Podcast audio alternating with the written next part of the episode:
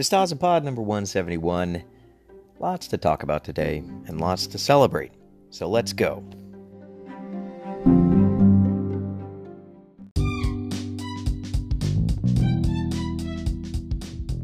That was This Is Hardcore by Pulp, bringing us in today's episode of the Pod. There's a lot to talk about here. The Dune trailer is out. I know everybody wants me to weigh in on that.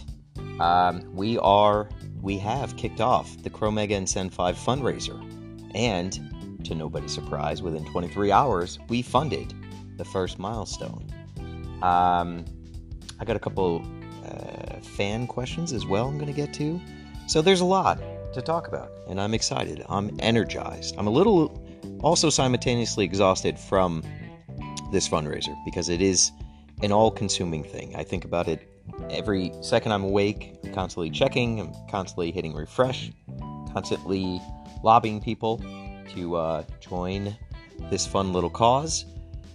And, uh, you know, it sort of leaves you in both states at the same time. You become the Schrodinger's cat of, uh, you know, crowdfunding campaign, as it were.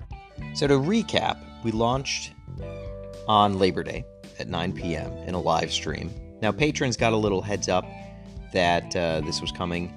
Um, I don't think it was a great surprise to anybody that tuned in the live stream, but we we didn't sort of sort of formally announce it as a fundraising campaign. The live stream was a hell of a lot of fun. You know, Nikki and I don't get to get together very often. Obviously, we don't get to get together in person at all anymore. Um, and uh, you feel a little bit of that toy pizza magic when we're kind of in the same conversation. And uh, it was a great audience. I think we had 90 people. I think it got up to 100 people at one point, which is insane for us. You know, we're really a tiny fish in a big pond of streamers and, and things like that. But um, that was a lot of fun. And uh, there was a genuine sort of synergy and excitement going on with uh, that live stream. And we managed to really stack up a lot of ducats. Um, I think when I went to bed, it was at eight thousand uh, dollars, with the first goal being ten thousand dollars, and that unlocks Sen Five. When I woke up in the morning, we had funded, so that was a great thing to sort of wake up for, uh, wake up to. Um, I feel extremely, extremely proud of this campaign. I thought that we would do two thousand dollars in the first day and then it would take about a week to get to the $10,000 mark. And you guys proved me wrong, and uh, I thank you for that. It's been really exceptional. Another thing that's very interesting is I didn't really think anybody would go for the $1,000 design a figure slot. Um, although people in the comments, patrons, had sort of encouraged me to add more of them. I was originally going to have one slot. Uh, due to feedback, I added four. I really didn't think anyone would go for it. Um, you know, it is a high ticket price. And with that, I also had apprehension. Um, you know, you never know what you're going to get when you collaborate with somebody, and you certainly don't know what you're going to get when you don't know who that person you're going to collaborate with is. But to my surprise, and to the benefit of the uh, campaign, all four of those slots went right away. And uh, I even had people reach out requesting a fifth and sixth slot to be added. Uh, I don't think I'm going to do that. Um, I will keep those people as alternates, but I, I, think we, I think four is a lot to deal with anyway. So I'm going to see how this plays out. There's a lot of other variables that go into this design a figure um, offer. One is we don't currently know if they can design for just Sen 5 or for Chromega. Chromega gets unlocked, you know, these people can opt to pick one of the other character. And uh, as of right now, I don't know. It, it's tough to say. I think we did. We had a fantastic first day. We're on a very good trajectory, uh, but we are getting to the slog of a campaign. You know, everything in between your first 24 hours and your final 48 to 24 hours is the slog. It's it's the uphill battle. It's the one to two backers a day from this point out. And um, that's just, you know, that's part of the game we play. So I think my best guess is um, I think, you know, obviously Sen 5's happening. I'm in the final stages of finalizing that 3D file, which is going to go to China right away. I'm pretty damn sure we're going to get his accessory set, which is at 1500. Uh, we are only a stone's throw away from that as of right now. And I think, I'm pretty confident we can hit 20,000 and unlock Chromega. The big question to me is will we get to 25 and unlock all of his accessories? Uh, and then, of course, there is a wild card slot at 30,000, which could be anything. I'm not saying just yet. And whether or not I reveal what that $30,000 figure is really depends on how far I think this will go and if I want to juice some excitement into the campaign or if I'm content to just let it roll out with one figure or maybe two figures. So, a lot of the path in front of us is not yet laid down, and we're going to discover it together, and it's going to be very exciting. But uh, I'm tickled pink that we get to do Sen uh, I have already received from those design a figure slots um, a lot of great concepts, a lot of ideas. One person is dedicated to bringing back a very famous style that I've never rerun. Uh, they want to use that color pattern and make it so. I think that's a great idea. I think that's a great fan service, so I'm cool with that. Uh, other people are designing a mix of both homages and their own creations. And I think we're going to have really, really interesting colorways. And so far, this has been a really great experience for me. I like collaborating with these people. Everybody's been very nice, and you know, they're genuinely excited about a chance to design a toy, which you know is not not something easy that uh, can be said for everybody. Um, so I'm happy with the experience. I'm really thrilled with everybody's sort of effort combined here. And um, that brings me to my next point, which is a little assignment, a, a secret mission I'm going to give each and every one of you, should you choose to accept it.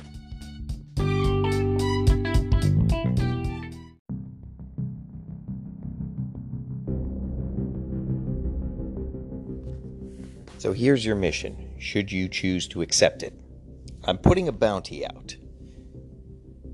And here's what you got to do to collect this bounty you have to convince one friend, one family member, one indentured servant, I don't care who it is. You have to convince them to back this campaign. Maybe you got a friend who collects Funko Pops, has not yet taken the jump to Knights of the Slice. Um, maybe you got friends that are Marvel, Marvel Legends people, and you maybe have bragged or shown them your Knights of the Slice, and you think they're on the fence. You think you could convince them. For everybody that gets a complete stranger, to me anyway, you know, somebody who's not already a customer, whoever gets a friend of theirs to sign up for this campaign and it's verified, I'll send you a little gift. Now, maybe I'll pull from my uh, archives old out of stock styles. Maybe I'll build you a little Frankenslice. It'll be some sort of surprise. It'll be very nice. But we have to verify that they backed it. You have to send me an email and say, hey, this is uh, my friend's name, and they've confirmed to me that they've backed the campaign. And everybody who uh, who does this, who brings another member into our fold, will get a nice little thank you from me. And if you're not in a position to do that, if you have no friends since birth, uh, which I totally understand, humans are not that great, highly overrated in terms of companionship much prefer pets. If that's the case, then just uh, reblog our campaign. Share the link. Take a piece of the art that has been, uh, you know, on the campaign page that you like a lot and put it up on Instagram and include the link and let people know. And for that, you won't get a prize, but you will get my thanks. And by that, I mean I'm not going to thank you uh, in the future. I will thank you now, ahead of time, before you do it. So thank you. So that is the mission I'm, I'm giving all of you. If you can pull this off, if I even get half a dozen people to do this, it would be fantastic and it will really help give us, uh, you know, even more of a customer uh, base, which would be fantastic. I do think that these uh, these little fundraisers are the future for us. The question is, do they become one character fundraisers, or do they become two character fundraisers and beyond? And I think that the next two weeks or so are going to show us what the right path is. But um, very, very encouraged by being able to unlock a new sculpt within 24 hours, and that could lead to us doing this, you know, in a with a quicker turnaround. Just I could come up with an idea for a figure, I could do all the marketing and control art, I could show it to you guys, and we can democratize the process. If it gets enough orders, I'll make the figure. That would be a really, really cool avenue for us to go down in the future. So, help spread the word, help pull in more people by any way you see fit. And then email me, let me know their name and you know what they signed up for. And once it's verified, I'll put aside a little special something for you.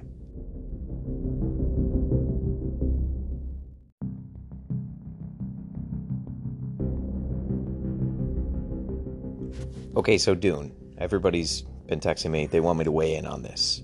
The Dune trailer's finally been revealed. Um, let me start by saying that there's no way I'm missing this movie. I mean, I may not go to the theater to see this movie. I think there's a very real question if it's going to be delayed again, if they're going to move it to VOD, what they're going to look at. It doesn't appear that Tenet um, made enough money to sort of keep on the path of holding movies in the US for theatrical in hopes of saving the movie theaters and that first revenue stream from a film. Um, it seems like pe- people were smart and stayed home and uh, you know did not go. I think it had a twenty million dollar draw, although it has had 150 million worldwide.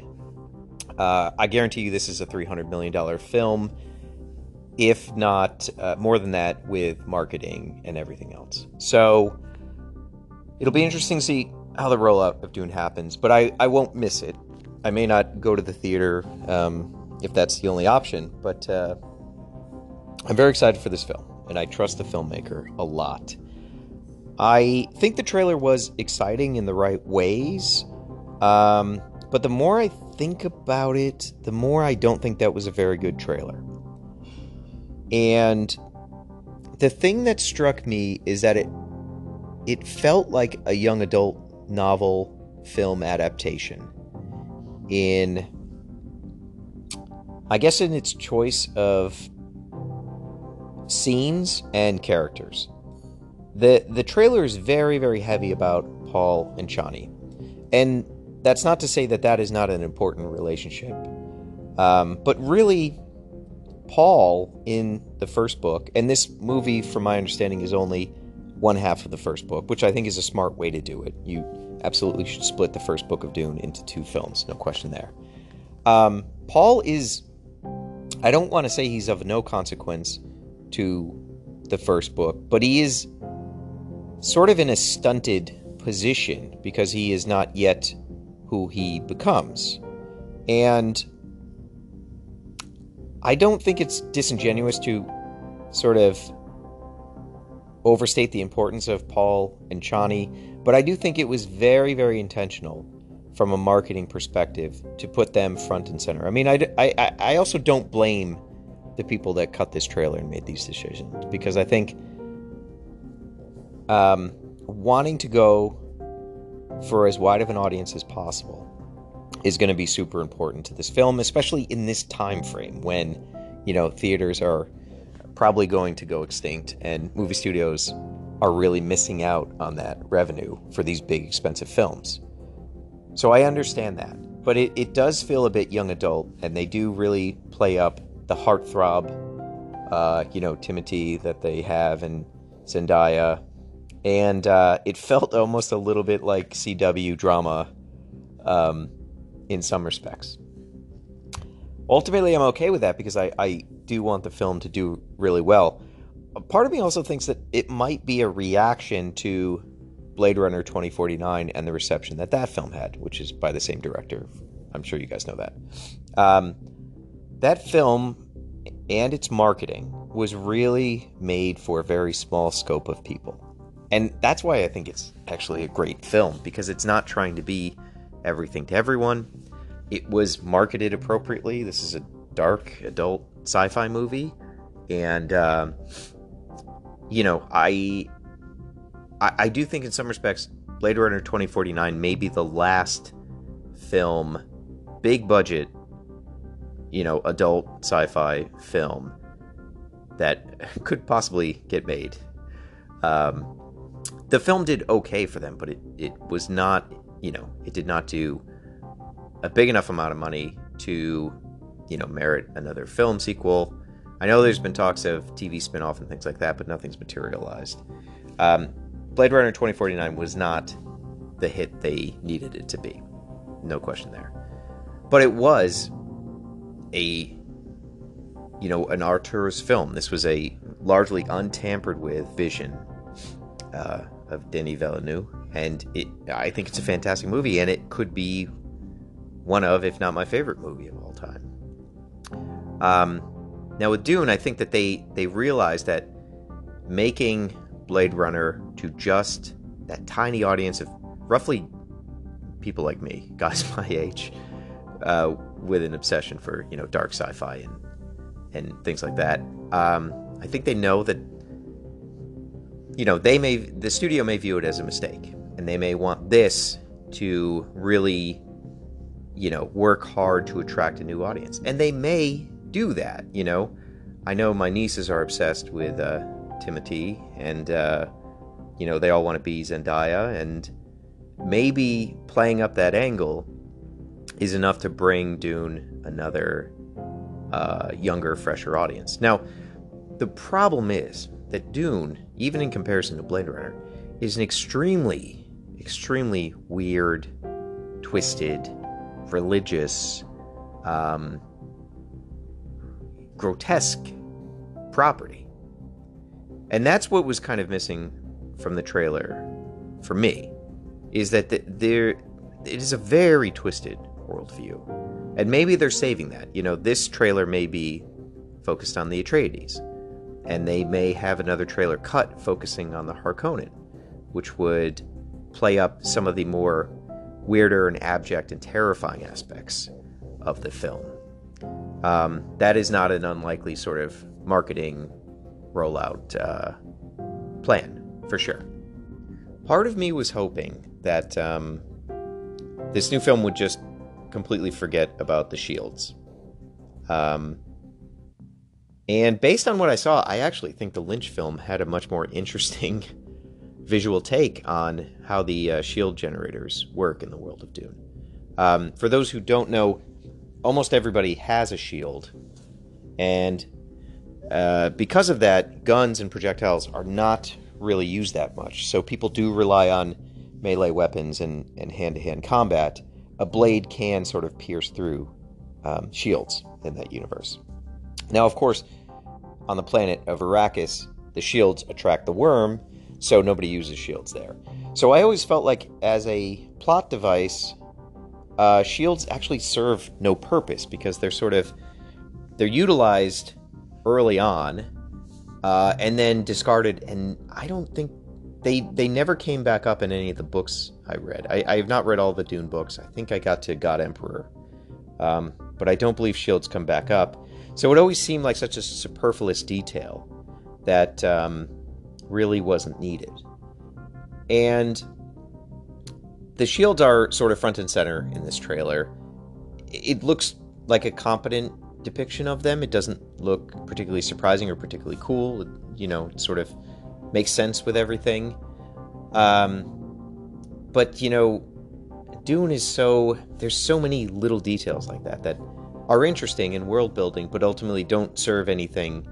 And that's part of the reason why it's so hard to adapt. And uh, you know, because you have so much ground to cover in limited space. And even something like the sci-fi series, which I haven't watched all of, um, you know, even with a mini series, it's hard to adapt just how dense and detail oriented that book is. So for me, uh, you know, I, I think they probably could have saved some real estate by skipping over the shields, but uh, I understand why they kept it in. It is sort of a piece of technology that helps differentiate the universe from, uh, you know, other sci-fi pieces and, and, visually add something to the language. So I think um, I'm okay with that. I'm guessing that the Sardaukar are these uh, armored guys in white that sort of float down from, you know, wherever.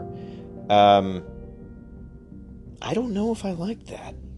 Initially, I, I I'm not sort of enthused by it. Now, granted, this is a trailer.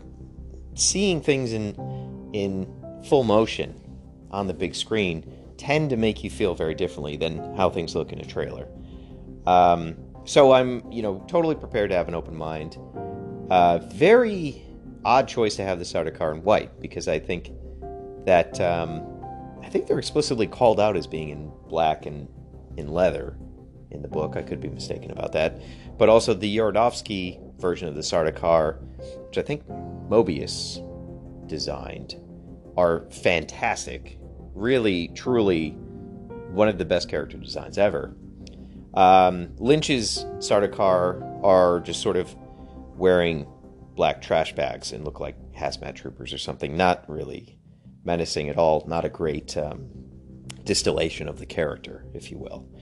So, not sure how I feel about that. If those are indeed the Sardaukar, but uh, you know, I'm willing to sort of check it out. Also, the the flying of that character looked very much like he's on wires. Not that there's anything graceful happening, but I'm guessing that's probably like a levitation belt, which I'm assuming Baron Harkonnen will be wearing as well. We also sort of got that big question answered in this trailer because uh, Stellan Skarsgård was cast as Baron Harkonnen, but is, you know, a relatively fit guy. Um, it does appear that he is wearing prosthetics and will be as rotund as the Baron Harkonnen we sort of know and, and love to hate, and you know how we expect him to be. So I think that's good. As my good friend Josh pointed out, he uh, was very happy, or had changed his mind completely about Jason Momoa being cast as Duncan. And I agree 100%. I think that with Dune, almost every character is very dour. You know, it's a it's a bleak sort of universe.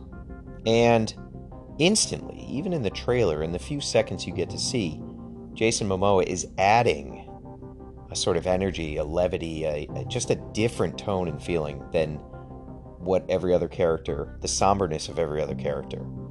Um, so I actually, uh, you know, I'm on board with that. I think that I, I see it now. That's it's a very good contrast. And if they do get to make some of the later books, he will be one of the breakout characters. Um, I don't want to spoil anything, but um, you know, Jason Momoa would theoretically have a very secure future in Dune, assuming they follow, you know, some of the future books.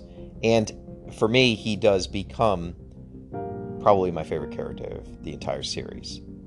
Um, initially, I was put off by the casting of Jason Momoa because I knew that the character in its future had all these big, big, meaty, you know, acting parts that they would have to do should they get that far. Which, you know, this first film hasn't come out, so who knows. But um, I actually feel pretty damn confident about it now, and I think, um, I think he was the right choice for this and I'm excited. So, other than that, I, I have no strong opinions whatsoever. uh, but look, to wrap up, no way I'm missing this. I think this is going to be a very important film. I would encourage everybody to read the book. I would encourage everybody to watch the Lynch film if you can get through it. I don't think you need to see the sci fi series. If you disagree with me, let me know in the comments. Uh, you know, it, normally I say, what a great time to be alive. um, it's certainly a challenging time to be alive, but I am happy that a filmmaker with the chops of, you know, Denis Villeneuve is taking something as important to me as Dune and doing it justice. So, I'm very excited about that. Um, and uh, I hope you guys uh, are looking forward to it as well.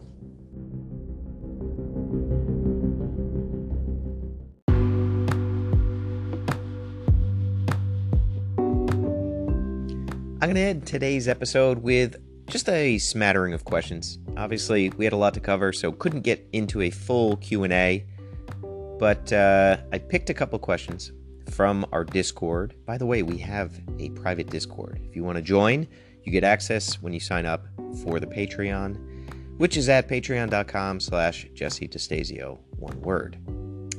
Uh, so let's start with Skywalking 73. G.I. Joe Classified. What do you think so far about them? From design to being incredibly hard to find in the wild. Thoughts? Um, so I have quite a few G.I. Joe Classifieds.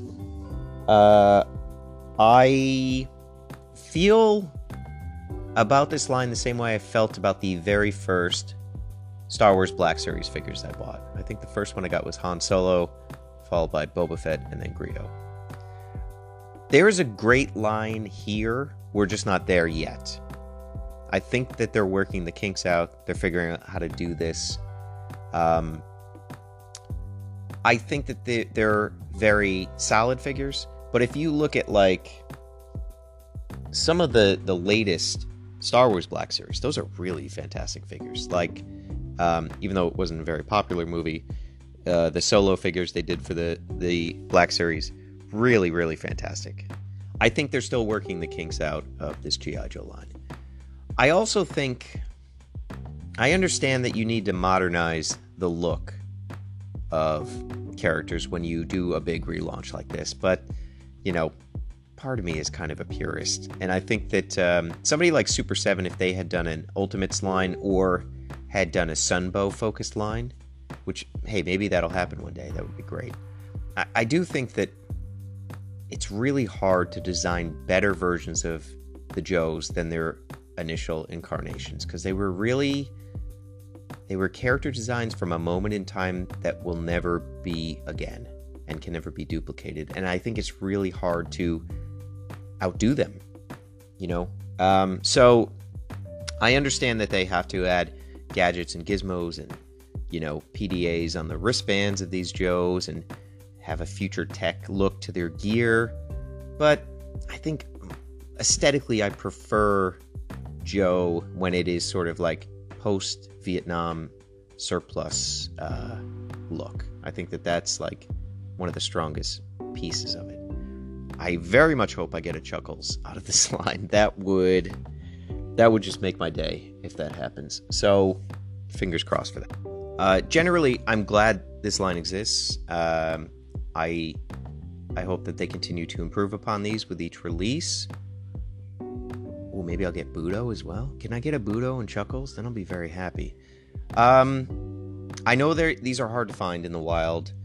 Uh, I I mean, really, I don't know what what is going on with retail and if it's ever going to be back to normal. Honestly, like from having China shut down all production at the beginning of this year to you know, staff at these big box retailers literally dying, to the disruptions in the logistics and delivery.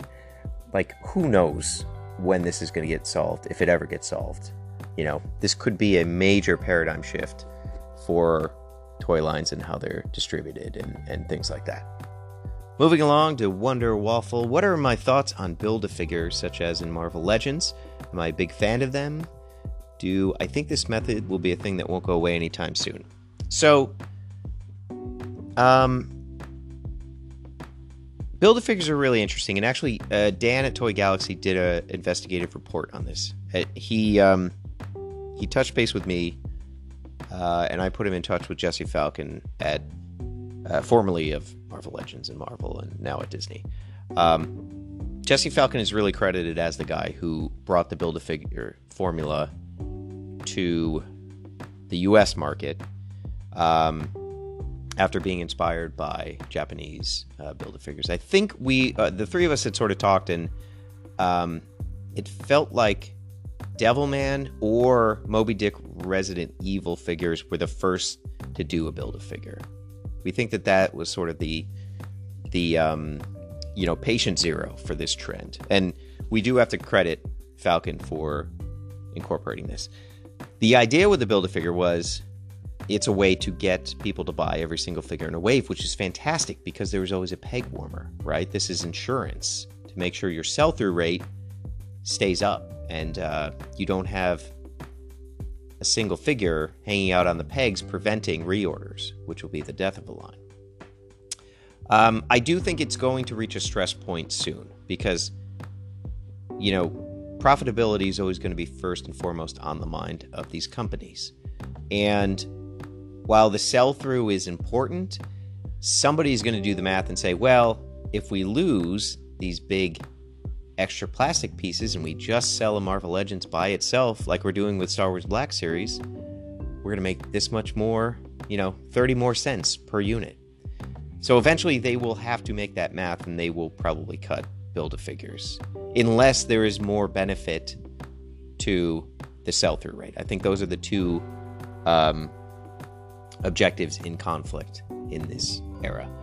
Uh, I do think it will go away at some point. I'm not a, a huge fan of them because I have a drawer full of individual pieces from build a figure characters I will never complete. Um, I'm not. I don't collect six inch that much, that much. So, um, I don't know. You know, I don't know that I've ever bought an entire wave just to get the build a figure. Although I've been very tempted with Guido Strong Guy because I think Italian representation in toys is very important. Um, so I, you know, it's not for me. I know people really like them. Uh, I do think that they will probably be phased out in the future, and you will end up getting less for your money with things like Marvel Legends. Moving on to the last question from Thomas Hyonte. School's back in session. Any teachers or mentors in the early years that inspired and motivated your work? What keeps you going when there isn't any motivation slash encouragement around you? These are really good questions. Um, so I think the first teacher I had was uh, Mr. Richter. I think me and Josh were in the same class, art teacher. Um, kind of like a very cosmopolitan guy for you know the the kind of small town that we grew up in in Connecticut. Um, he was the first teacher who let me sort of go off in a corner and just work on the projects I wanted to, which has never happened to me before. And this was probably, eh, probably sophomore year, maybe junior year. Um, and being able to avoid just typical class assignments and given this free time to sort of explore any any artistic project was really transformational to me. And I also uh, was able to spend a lot of time in his class learning Photoshop for the first time. Now I had had a ancient Macintosh with Mac Paint or whatever it was, so I was somewhat familiar with the process of you know using a mouse uh, and the basic layout of Mac Paint, which would then become you know very similar layout to Photoshop. So getting Photoshop in my blood so very early has paid dividends for me. You know, there have been many times in my life when uh, just being able to Photoshop, doing photo editing, you know, along with copywriting for other people and other brands have, have been a lifeline for me. So I, I think that, you know, Mr. Richter, shout out to you. Uh, that was really hugely important. And, uh, you know, one of those teachers that really um, really inspired me and helped me be motivated. I also encountered my first piece of censorship. um, I built this in, this huge diorama out of clay of our good friend Cray Drake, chained to a tree, surrounded by a, a corpse in armor, and all these like medieval characters. And it was this huge interlocking uh, sculpture and it was going to be on display at an art show, and they made me take the skeleton corpse out of it. and uh, I remember I I made a little sign that said "Fight Censorship" and put it in the display. Um, I said like you know the, faculty made me take this piece down, fight censorship or something like that. So um, clearly, I've been uh, misunderstood since a, a very early age. Regarding what keeps me going when there isn't motivation or encouragement around, which I think we're all dealing with now, right? Because uh, in some respects, there's a there's a very social aspect to motivation and encouragement. Uh, for me, it was hosting life drawing classes here. attending Club Draw at this great uh, bar nearby, going to life drawing classes at, you know, a place nearby, like uh, in the local art store. All those things were very social, active things that no longer exist and won't for some time. Uh, so there certainly has been a challenge for motivation and encouragement for me. Um, I don't know what has taken the space of those things for me, but I do know what has been a detractor, a further detractor of my creativity, and that is screen time. And I encourage everybody to really limit your screen time. Be thoughtful about how much you're on your phone and on your laptops. Don't bring these devices into your bedroom if you can avoid it. Uh, take up reading at night, take up drawing in a sketchbook, reading a comic book, doing something tactile. Make sure you are carving out time throughout the day to not be on your screen because, um, you know, now granted, some people work on their screen, some people use, you know, tablets to draw and things like that. It doesn't matter. You still got to get off screen time because it can be very detrimental, I believe. The other thing that that has kept me motivated and encouraged is uh, what I call cave time, which is in my calendar for every day from 12 to 1. And what I do is I go into a different room that I'm in. I have a sketchbook or notebook in every single room and a pen. And without my screens, I just sit down, I write the date. I used to write what day of quarantine it was, but I've lost count at this point, as I'm sure all of you have.